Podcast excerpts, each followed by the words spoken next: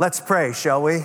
Thank you, Lord, for letting us be together this morning. Thank you for uh, the full plate we've already experienced in regards to worshiping you and offering you praise and, and thanksgiving on this special holiday weekend. Thank you for the many blessings you've brought into our lives, none of them deserved, but because you reached out through Christ and loved us, uh, we can be right with you even this day. Thank you for what we've experienced. Help us to focus our minds now on your word and what you have to teach us. We love you, Lord. We pray this in the strong name of our Savior, the Lord Jesus. Amen. Amen. You may be seated. Well, good morning. I hope you've had a good Thanksgiving weekend. If you're like me, I've had so much turkey that this is a turning point day I don't need to eat turkey now for 362 more days. Hopefully, I'll be ready for that um, next uh, Thanksgiving. It's tradition, though. You have Thanksgiving dinner, you have your turkey and uh, stuffing and all those sorts of things. And I'm thinking of another tradition.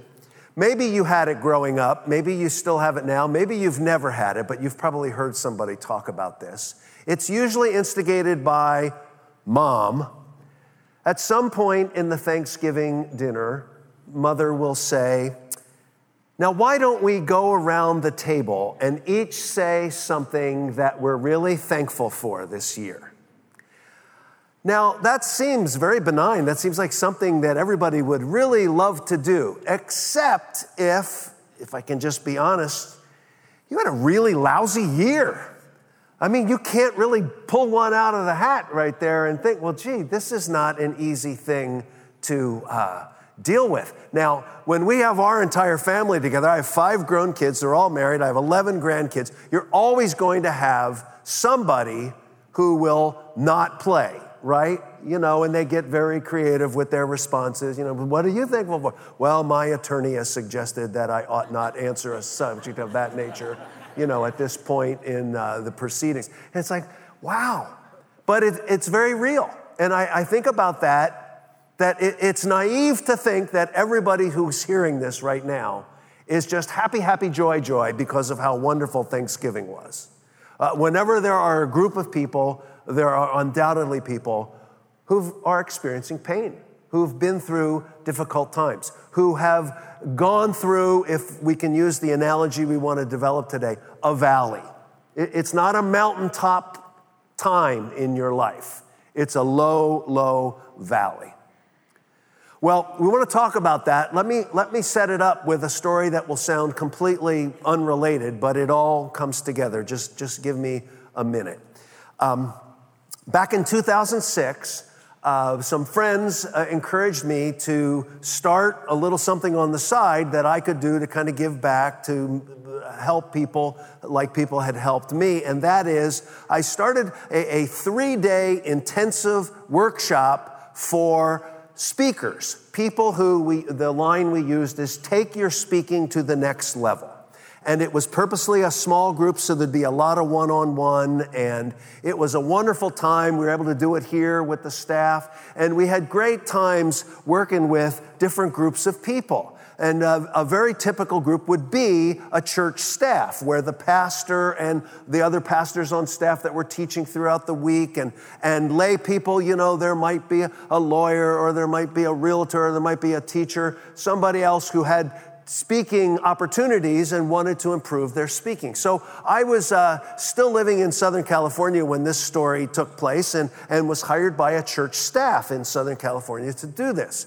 So we all met together and we were in a circle. And like you always do, you go around the room and introduce yourself. And of course, they all knew one another, but they were trying to introduce themselves to me. And there was a gentleman in the room who was not on the church staff, but he was a member of the church and he had teaching opportunities. I had just never met anybody one on one in that particular role. And I said, What do you do for a living? And he said, Well, I guess you would say, I'm a politician. Uh, I am uh, elected to serve a constituency, and so every few years I have to run for election again. And so I want to improve my speaking skills when I go out and give speeches asking for people to vote for me. And I became fascinated with this guy because I thought, you know, I, I have a very interesting world. Unlike a pastor who gets to give something new every week, a, a politician is purposely kind of corralled into a one speech that they give over and over and over again. They call it a stump speech and, you, and your handlers never want you to vary because you don't want to say something off script that endorses another policy that you didn't even discuss. So you just stick with that one speech over and over and over again. So my question to the politician was obviously, how do you stay energized? Giving the same speech over and over and over again. Don't you kind of lose your mojo in this? I mean, just saying the same thing. He said, Yeah. He said, Now on my staff, though, we have a little uh, game that we play that helps us, you know, keep this thing fresh. I said, Well, are you able to share? What is this all about? He said, Yeah, it's kind of fun. He said, They know I'm going to give the same speech over and over again. But what we do is, while I'm being introduced by whoever's hosting this meeting, one of my aides will come over and he'll whisper in my ear several words. And whatever those words are, I need to insert them in my stump speech as if they belonged from the beginning. I said, Really? He said, Well, yeah. He said, uh, I said, Give me an example. He said, Well, uh, I remember one time uh, I was about to go up there and they whispered in my ear, xylophone and Stingray. Go get him. And he stood up and he, he was really a pro. And I mean, he says, just flawlessly, I'm just doing all this and I'm giving my speech and everything. And then, w- without ever making it look any different, I just said at one point, now, I'm not a flashy guy. You notice I didn't bring the USC marching band with all its xylophones and trombones and drums, you know, and I'm just a, a middle class guy. If you see me in town, I'm not driving a Stingray. I'm, and it was just perfect. And so we all laughed about that. We had fun. And the reason I'm telling you this story is as we came to the end of this three day uh, seminar, the, the rest of the uh, guys and gals in the room said, Let's play that game with our senior pastor. Let's give him some words that on Sunday he's going to have to get up and seamlessly weave into his message. And the words they gave him were the words Valley Forge. Valley Forge. He did a great job. What he did with the words Valley Forge just live on in public speaking history in my mind. And I want to tell you what he did. And I'll tell you at the end of my message so that you stay with me, okay? now, Valley Forge.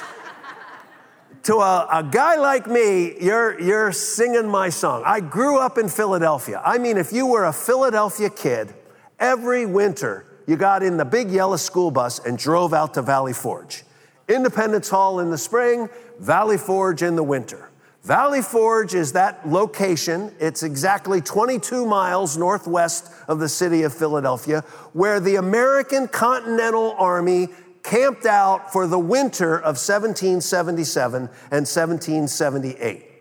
22 miles northwest of Philly was an ideal spot, General Washington decided, because it was far enough away from the British, who already had Philadelphia, to uh, not be surprised in their attack, but it was close enough uh, to keep an eye on them.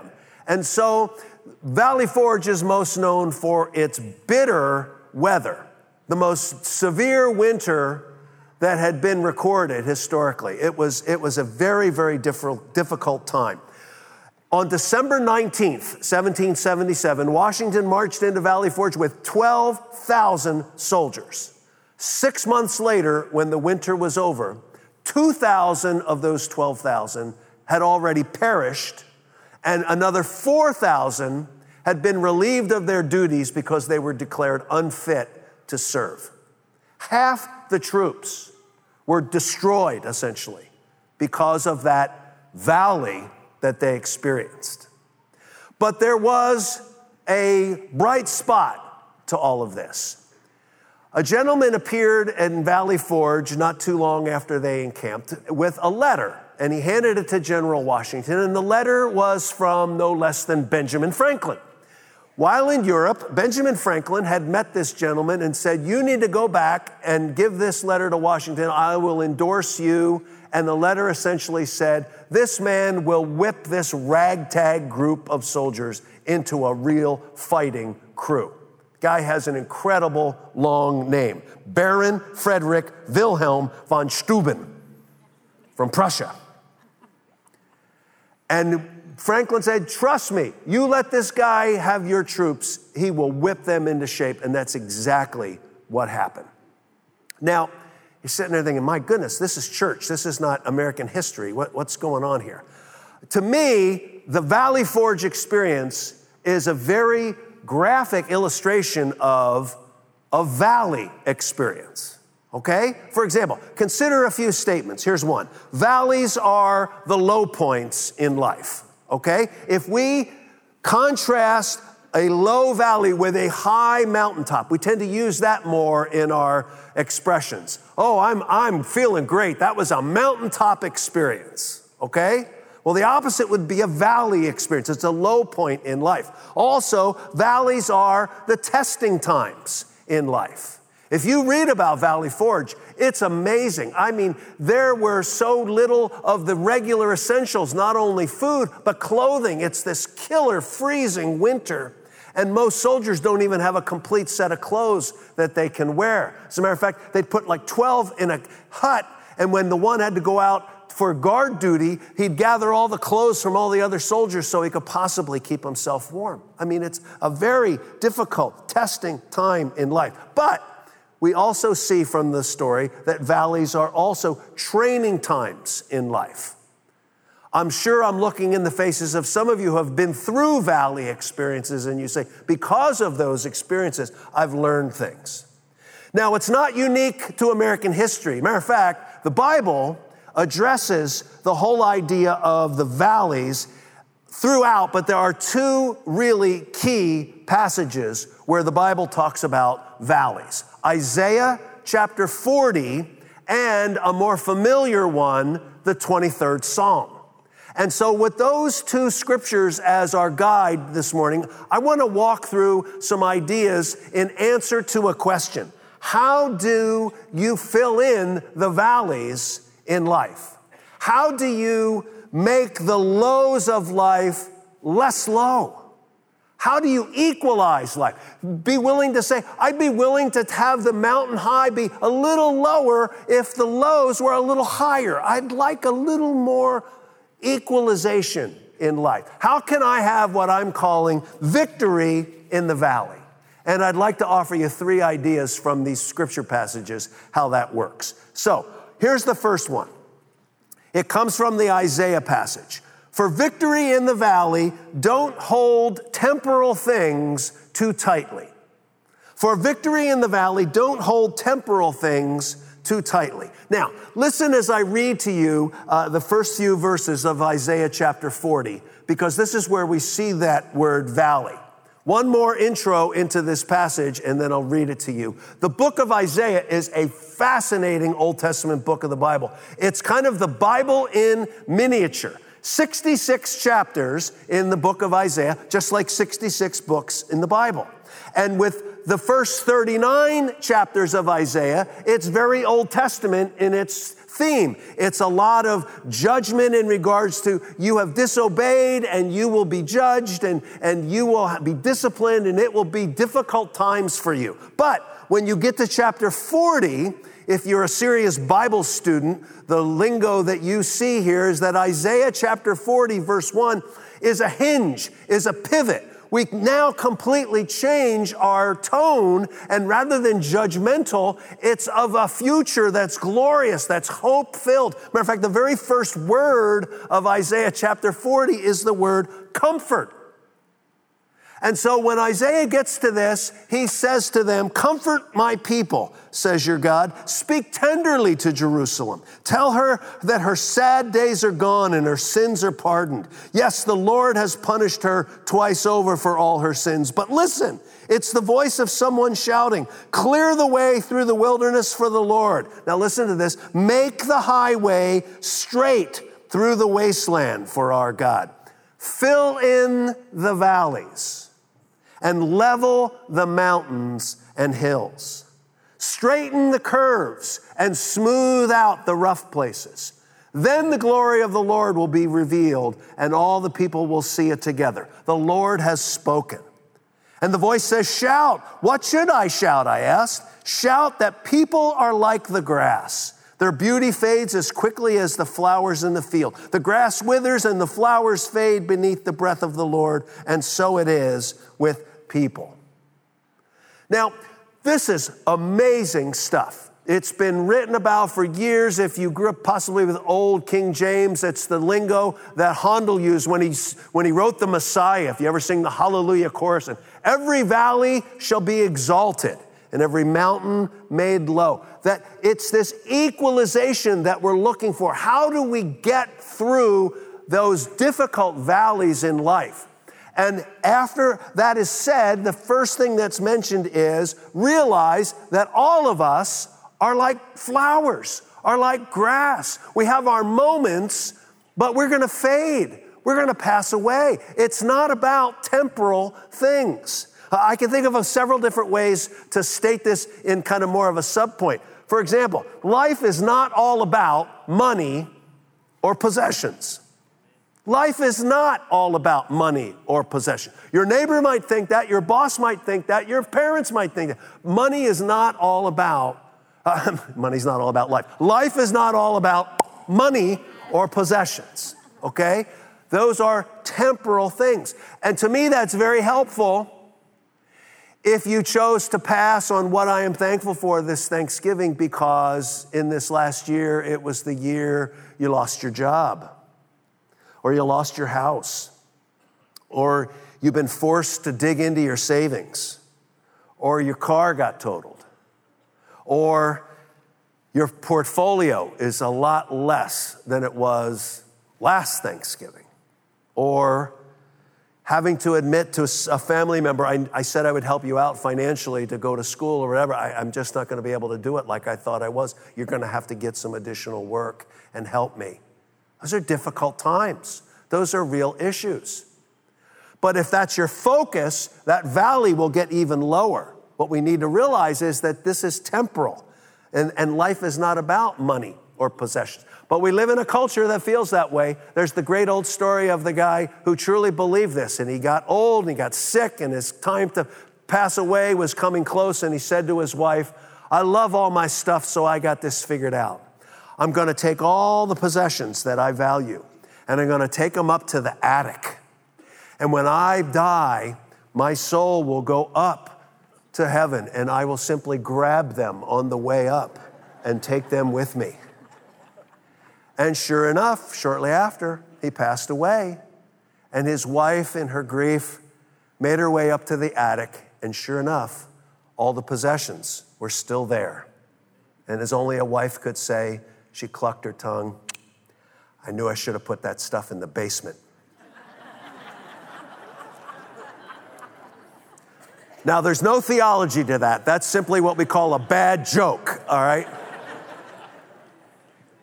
But you almost think people would think that way, the way they live, the way they hoard, the way they crave their stuff. They want to have it all. And it's like, that's not what it's made up of. Give me one more bad line. It's one of my favorite bumper stickers. You'll never see a hearse pulling a U haul. It's not the way it's wired. You don't take all that stuff with you.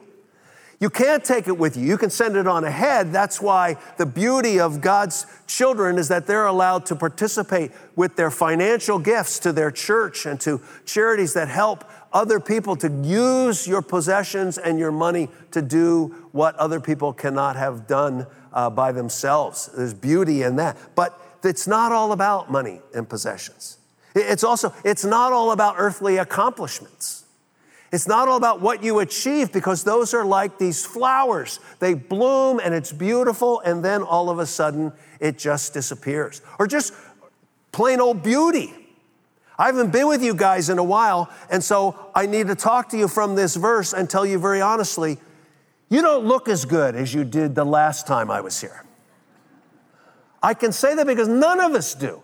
We're not getting prettier as we age, we're getting uglier. It's just what life is all about. I had a professor in seminary, he used to say it well four great words Bodies deteriorate, persons develop. Bodies deteriorate, persons develop. Don't be offended that I say you're uglier than the last time I saw you. It's just the truth. But there's beauty in the person that's developing within this aging, decaying, old body. So, if we want victory in the valley, the first thing we need to understand is that we ought not hold on to temporal things too tightly. Now, Isaiah goes on and he suggests a second way to have victory in the valley, and it's in the next few verses of Isaiah chapter 40. For victory in the valley, number two, dig deeper into God's word. For victory in the valley, dig deeper into God's word. In verse six, he says, The voice says, Shout. And I ask, What should I shout? Shout, the people are like grass. Their beauty fades as quickly as the flowers in the field. The grass withers, the flowers fade beneath the breath of the Lord. So it is with the people. Here it is. The grass withers and the flowers fade, but the word of God stands forever that in contrast to the temporal nature of a beautiful flower or a lush green lawn, that will all fade. But God's word is eternal, it will last forever. Now, interestingly enough, one of the New Testament writers, one of the 12 disciples, Peter, quotes this Isaiah passage in his first letter. In 1 Peter chapter 1, he says at the end in verse 24, the scriptures say, People are like grass, their beauty is like a flower in the field. The grass withers and the flower fades, but the word of the Lord remains forever. But then he adds some commentary by saying, So get rid of all your evil behavior. Be done with deceit and hypocrisy and jealousy and unkind speech. And instead, like a newborn baby, Crave pure spiritual work, uh, milk so that you will grow into a full experience of salvation. Cry out for this nourishment now that you have had a taste of the Lord's kindness. That instead of making your goal in life temporal things, make your goal in life to dig deeper into your Bible. Now, for some of us, this is just same story, next verse, but it's a worthwhile review.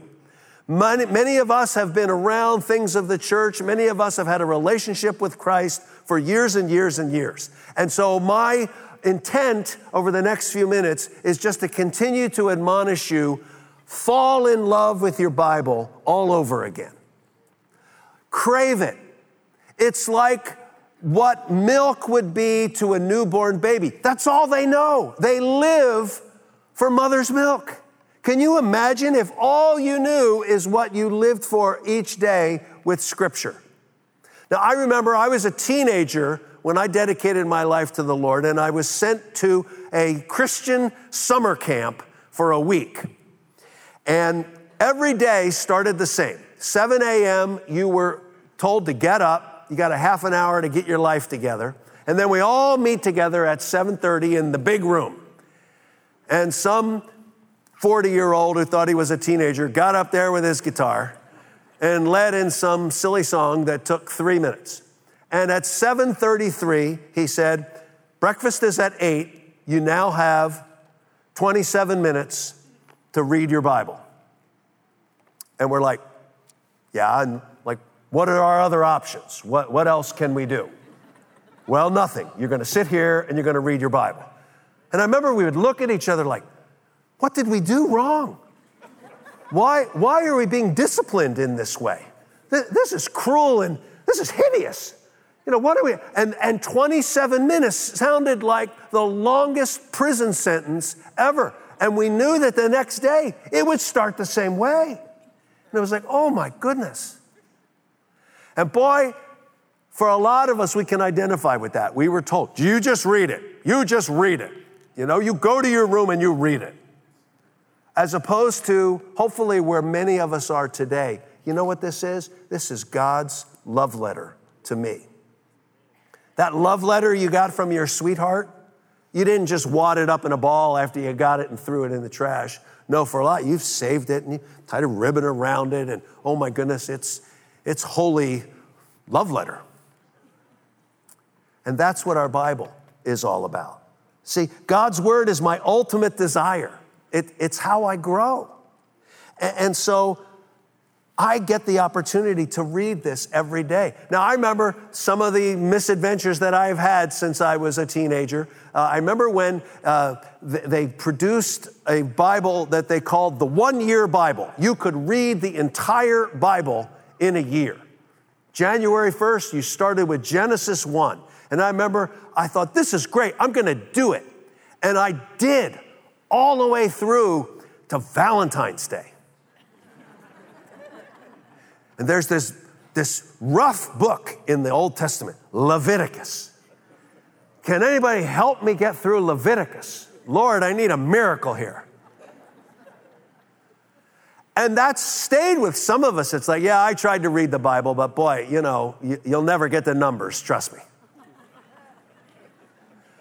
Well, I'm giving us six weeks advance notice. January 1 will be here before you know it. How about we all bond together in a I'm going to get past Leviticus this year group? All right?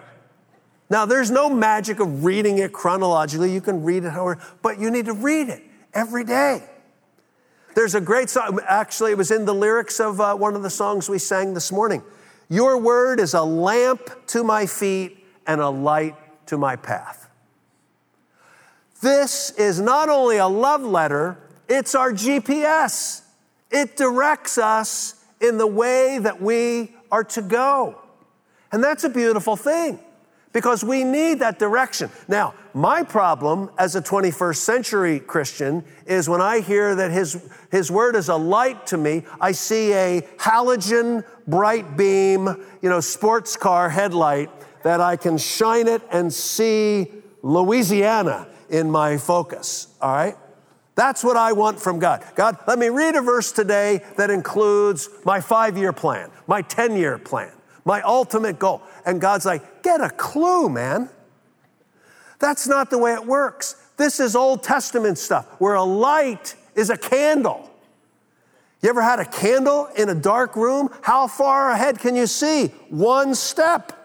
One step. We're too impatient for that. Lord, what do you want me to do? I'll get you through till noon. Noon? I was looking for like the next decade. You know, who am I supposed to marry? Where am I supposed to go to school? How many job offers will I have to turn down before I take the seven figure one? Trust me, I'll get you home for lunch. What? That seems ludicrous. But that's exactly what God is saying. He's saying, I will lead you one step at a time. So, for victory in the valley, hold temporal things less tightly. Secondly, dig deeper into God's word. Got time for one more. It might be a favorite. It's in the 23rd Psalm. To get for victory in the valley, finally, draw closer to the shepherd. Draw closer to the shepherd. The Lord is my shepherd, I have all that I need. He lets me rest in green meadows, He leads me beside peaceful streams. He renews my strength, He guides me along right paths, bringing honor to His name. Even when I walk through the darkest valley, I will not be afraid. For you are close beside me. Your rod and your staff protect me and comfort me. You prepare a feast for me in the presence of my enemies. God is our shepherd. And what that means is because of him, I have all that I need. Now, you're hearing a lot about me today in my life, my Valley Forge stories and my childhood. I grew up in church and we had Sunday school lessons about the Lord is our shepherd and therefore we are sheep. And the way we were always symbolized as sheep was so warm and loving. After all, sheep are like giant puffs of white cotton with little pipe cleaner legs. and, and pink little noses and the cutest little. Uh, uh, uh. And then you go hang out with a real live sheep and realize I don't know how else to say this. When God refers to his children as sheep, this is not his strongest compliment that he has ever given to the men and women in the family of God. Sheep could be more graphically described as disgusting. I mean, I remember the last few years I've been going to Israel every year, and it's kind of the same thing. These shepherds are still there because sh- sheep can't operate on their own. I mean, again, it's not very, you know, warm hearted, but, but sheep are mostly characterized by ignorance. Sheep are stupid, stupid sheep. And they stink. And they don't know where they're going. And they're far from lily white, puffy cotton balls. And the shepherd's still out there these days with his rod and his staff, except I get such a kick because I always see it in my mind's eye. Today's shepherds, or at least the ones we see, guide their sheep as they drive around their four wheeler. And they got little places for the rod and the staff back there, kind of like where we put fishing rods. and they're driving around and they're moving because they need those sheep to know I'm the shepherd, I'm in charge, you need to follow me. And because of that, we can get through the valleys. Because he is our shepherd, the valleys don't scare me. Now that's interesting. Please take note. It doesn't say you'll never have another valley if you just listen to what the blonde boy is saying here. No, it says our valleys won't scare us like they once did because he is our shepherd. So today I say to you if you are going through a valley, first of all, I completely understand almost everyone, if not everyone, that's listening to this has been in a similar situation that you are. And so, if we want to move from the lowness of the valley to a more even, stable life, as described in Isaiah chapter 40, where the lows are higher and the highs are lower, and the, the, the, the rough road has been made smooth, and the windy road has been made straight, there's three things we need to understand. We need to understand we need to hold temporal things less tightly. We need to dig deeper into God's word, and we need to draw closer to the shepherd. And so, if you do that, you'll be able to handle valleys. Or, as I wrap up my time, as promised, we can do what my friend the pastor did that Sunday when he was given the assignment of putting Valley Forge into his talks. He got to the end of his presentation and he said, So, if I were to sum this all up, I would say it very simply. When in the valley, forge ahead. Is that great or what? Bow your heads with me. Let's pray. Thank you, Father, for being our shepherd, for being the author of our love letter for being the eternal God that holds everything in his hands from the beginning of creation on into eternity. Lord, in these ways, we are seeing how to be victorious in these valleys that we may be experiencing. So I pray today, Lord, for that, for that man, for that woman, for that child who is experiencing a very difficult time. I pray that you would give them victory as they put these things into practice. Lord, it's also possible people are hearing this today who, who can't understand you as a shepherd because they've never been in any kind of personal relationship with you. I pray that today would be the day they would understand that when the Lord Jesus came and died on the cross, he died to pay for all that we ever did wrong, pay for all our sins, so that through our receiving that payment, we could have eternal life and a wonderful lifelong relationship with Him. May this be the day of salvation for someone who hears these words right now. For all of us, Lord, we want victory in the valley, so give us the strength and the passion to forge ahead.